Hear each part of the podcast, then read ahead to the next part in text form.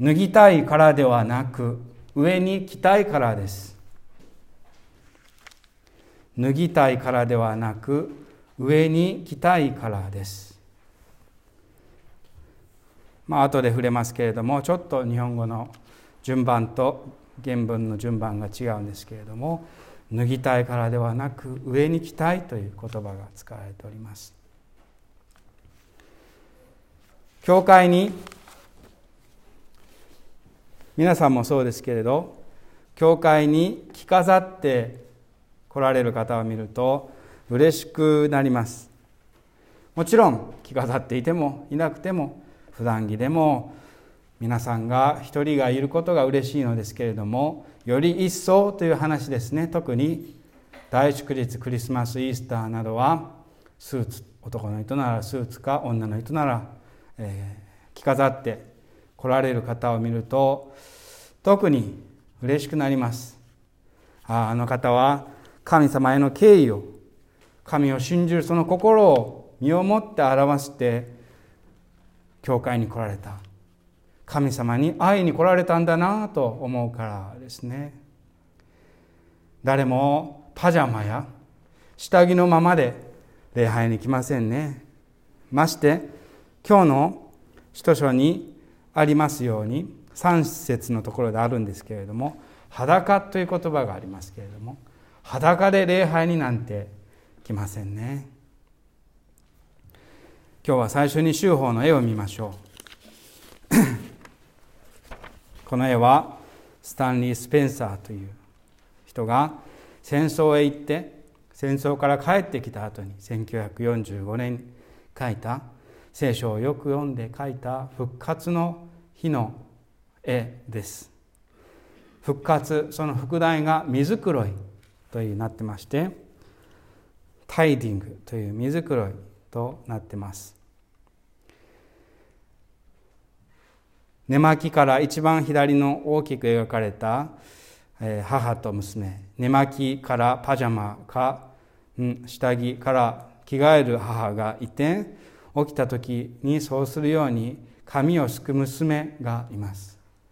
これはスタンリー・スペンサーが戦争で見た多くの子供たちの死んでいった子供たちを思って描いたものでしょう。娘が母の髪をすいております。そしてよく見ればこれはお墓なんですけれども木の枠とかが書いてありましてちょうど今日の大津聖マリア教会のようにえー、回収石のようにお墓が並んでおりますね。そして起きた復活の朝に起きた母がその回収石の木の枠に座るようにして水黒いをして、えー、着替えてさあ今から本当の礼拝本当の復活の神様に会いに行こうという感じでしょうか。水黒いをするわけですね。さあ起きてということです。これが復活の朝だというのですね。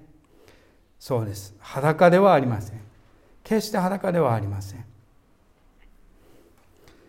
またこれはまあ修法の絵から外れて私の記憶の中ですけれどもある人が、ま、亡くなる時もう用意周到にきっちりした方できちっとメモをしてまああれですねエンディングノートですね、えー、お葬式で着る着物うっすらした紫色の美しい着物でしたけれどもそれを用意して息子さんにきちんと言付けしてありまして彼女が亡くなった後それもまた、えー、息子さんにきちんとえ遺言してありまして湯管っていうんですかねお風呂に入って体を清めることをしてそしてきれいになった体でその薄紫の着物を着てきちっと召してそして棺の中に横たわって、えー、お葬式に臨まれました。ああ神様に会いに来たんだなと思いました。きちっとした自分の一番のお気に入りの着物を召して神様に会いに来られたんだなと思いました。とても美しかった。そしてこの人は決してそうですね神様に会いに行く時裸ではなかったわけです。裸で生まれてきますけれども私たちは神に戻っていく時裸で戻っていくのではないのですね。やはり自分の一番似合ったお気に入りの服を着ていくわけです。皆様はお葬式に まあ晴れ着ですねは何でしょうか？私ならやはり祝福になると思いますね。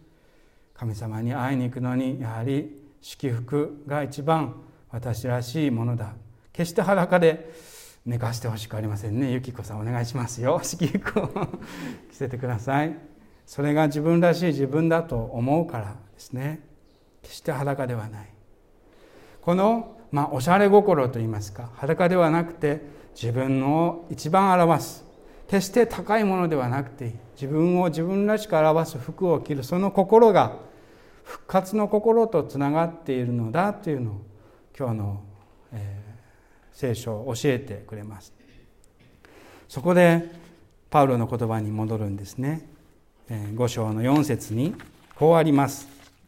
誰も脱ぎたいのではない。でではなくて上に着たいからです。3節のところに少し前にこうあります。それを着たなら裸ではないことになります。つまり、まあ、これは例えで言ってるんですけれども裸のままより服を着ている方が自分らしいと いうのです。これは現代の考え方もそうですし古代のギリシャの考え方でもそうでしたけれども、えー、私たちは本当の自分という時それは心だけを表すのではない。ユダヤの、まあ、土ユダヤの土壌に養われて育ってきた聖書の世界聖書の考え方イエス様もそうでしたけれどもその聖書の捉え方では私たちの魂というのは肉体がなければ不完全だ。体で体を持って生きていなければ本当に自分らしくない。体を持って、えー、初めて完全で自分らしくあって人として生きることができるという考え方がありました。ギリシャやまあおそらく現代の宗教あまり聖書をあまり知らないとこう体をない魂を想像するのかもしれませんが聖書ではそれは違う。なぜなぜかと言いますと私たちはこの自分の体を持って体なしではなくてこの体を持って人を愛して人に愛されてそしてまた時には悲しんで体を持って重荷を負ってしかしそれでも体ごとを信じて体で喜び歌うからですね。私たちの人生は体を持って生きていくからこそ体の内にあるのが私たちらしい自分らしいものだ。私たちの肉体は神によって作られた時極めて良いものとして作られたわけです。はいこの服の例え。これは復活の体の例えなんですね。ちょっと一節をゆっくり読んでみましょう。その後の4節ですね。下から1234行目の半分のところですがこの幕屋に住む私たちは重荷を負ってうめいています。それはこの幕屋を脱ぎたいからではなく死ぬべき者が命に飲み込まれてしまうために天からの住まいを上に来たいからです。もう一度この幕屋を脱ぎたいからではなく死ぬべき者が命に飲み込まれてしまうために天からの住まいを上に着たいからです。服を着たい。ここでまず一番最初にまあ2つの例えがあるんですけど一つがその建幕屋と建物の例えなんですね。幕屋というのはまあ出エジプトの時に民が荒れ野に作ったテントですね。テントというのは移動式のものですぐにま腐っていくもの。それがまあ自分たちの今の体に例えられているわけですね。移動式テント。しかしその時が来れば神の時が来れば人は永遠に残る住まい建物しっかりした建物を与えられる。まあ復活の体ですけれどもこの体はいずれ滅びるが死後には永遠に美しい肉体が与えられるという、えー、まず一つ目の例えがあります。そしてその次にこの重ね着重ね着をするという例えがあります。ここでまず脱ぎたくない服というのがまあこの肉体のことなんですね。そして裸というのがこの裸から離れた魂のことです。あ失礼。肉体から離れた魂のことです。服というのが自分の体。裸というのが体から離れたただの魂という意味。そうじゃないというんですね。人は死んだら体から離れた魂でふわふわふわふわ浮いていって天国という死後の世界に行くのではない。死後の世界まあおそらくあるのでしょう。この世を超える命は確かにあります。しかし普通の人が死後の世界というものをクリスチャンは信じてはいません。はっきり言います。今日の題は説教題は死後の世界ハテナですけれども私たちはこういうことができます。死後の世界に行くのではなくて死後の世界から復活するのです。肉体を持たず魂だけで、まあ、死後の世界へ行くとするならばそれはおそらく裸で礼拝に出るようなものです。大切なものを忘れている。私たちは死後の世界へ行くのではなく死後の世界から復活するのです。私たちの人生は命から死へと向かうのではなくて死から命へと向かってきます。肉体から離れた自分らしくない魂ではありません。私たちは最も自分らしい美しい肉体で着飾っていや私たちの想像力をはるかに超える神の命と愛の光に輝く復活の体でイエス様と出会いそしてしばらく離れていた愛する人と出会って抱き合って喜んでそして精霊に吹かれて命の父なる神様を感謝賛美するのです。それが復活の朝です。お通夜とお葬式ではよく言うんですけれどもお通夜というのはさようならの式ですね、まあ、それは現代の日本人同じでしょう。しかし葬送式になると必ずこれはさようならでは終わらないと私はいつも言います。葬送式はまた会おうの式ですからまた会うという希望のうちにこの体を持ってまた会うという喜びのうちにその方を神様へとお返しするのです。はい。確かに確かに肉体は病みますね。肉体は病んでいって老いていってそして一節にありますように幕屋のように壊れる。体が滅びることを意味しているのですが肉体は壊れてそして死にますね。そして火葬されて日本では火葬されてそしてすぐに目の前で骨になってそして土になっていきます。そして私たちがこれは正しいのですがしばらく私たちの魂は神のうちに休みます。それは正しいのです。それをまあ天というならそれはいいでしょう。しかし私たちの話は私たちの救いはそこでは終わらない。私の一番好きな詩編90編。あなたの目には千年も過ぎ去った昨日のよう夜回りのひとときに過ぎない。千年も万年も億年も神様の目の前では一瞬にしか過ぎない。もしくは一眠りしたぐらいにしかならない。そして一眠りしたその次の瞬間目を覚ました時その安息の後私たちは目覚める。今日の手法の絵のように目覚めて水黒いをする。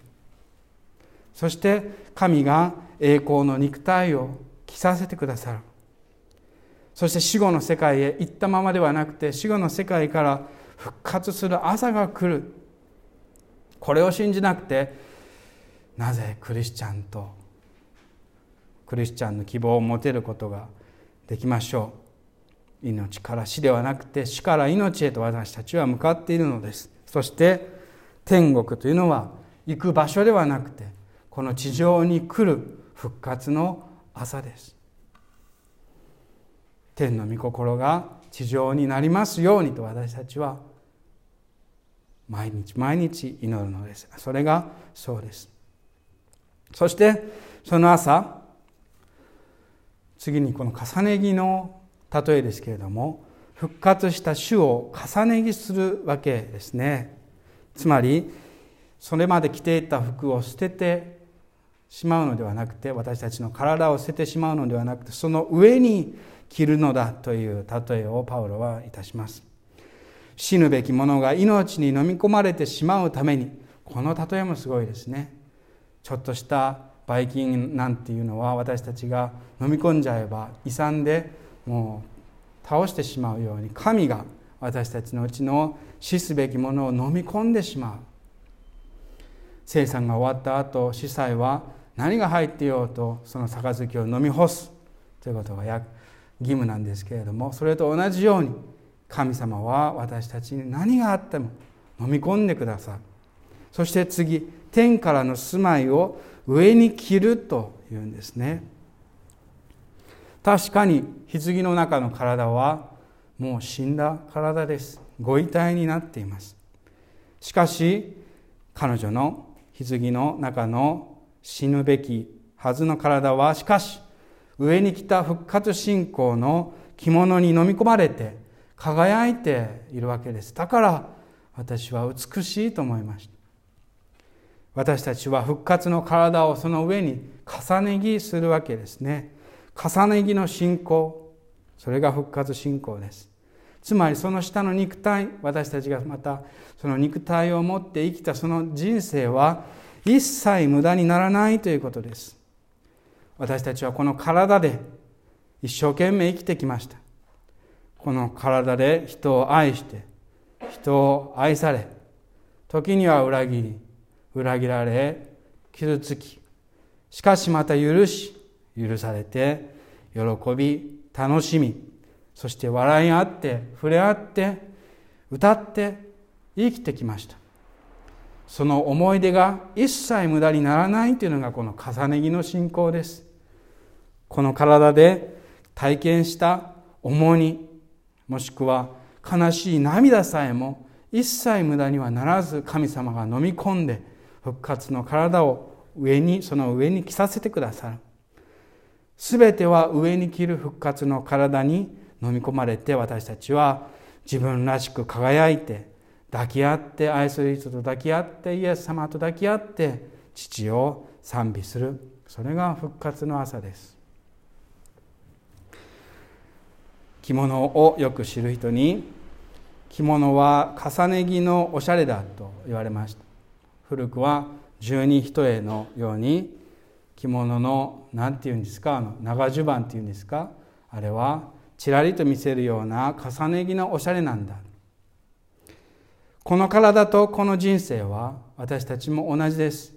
私たちのこの体とこの人生は決して無意味ではなくその上に輝く復活の体を着させていただいた時私たちがもっと自分らしく輝く。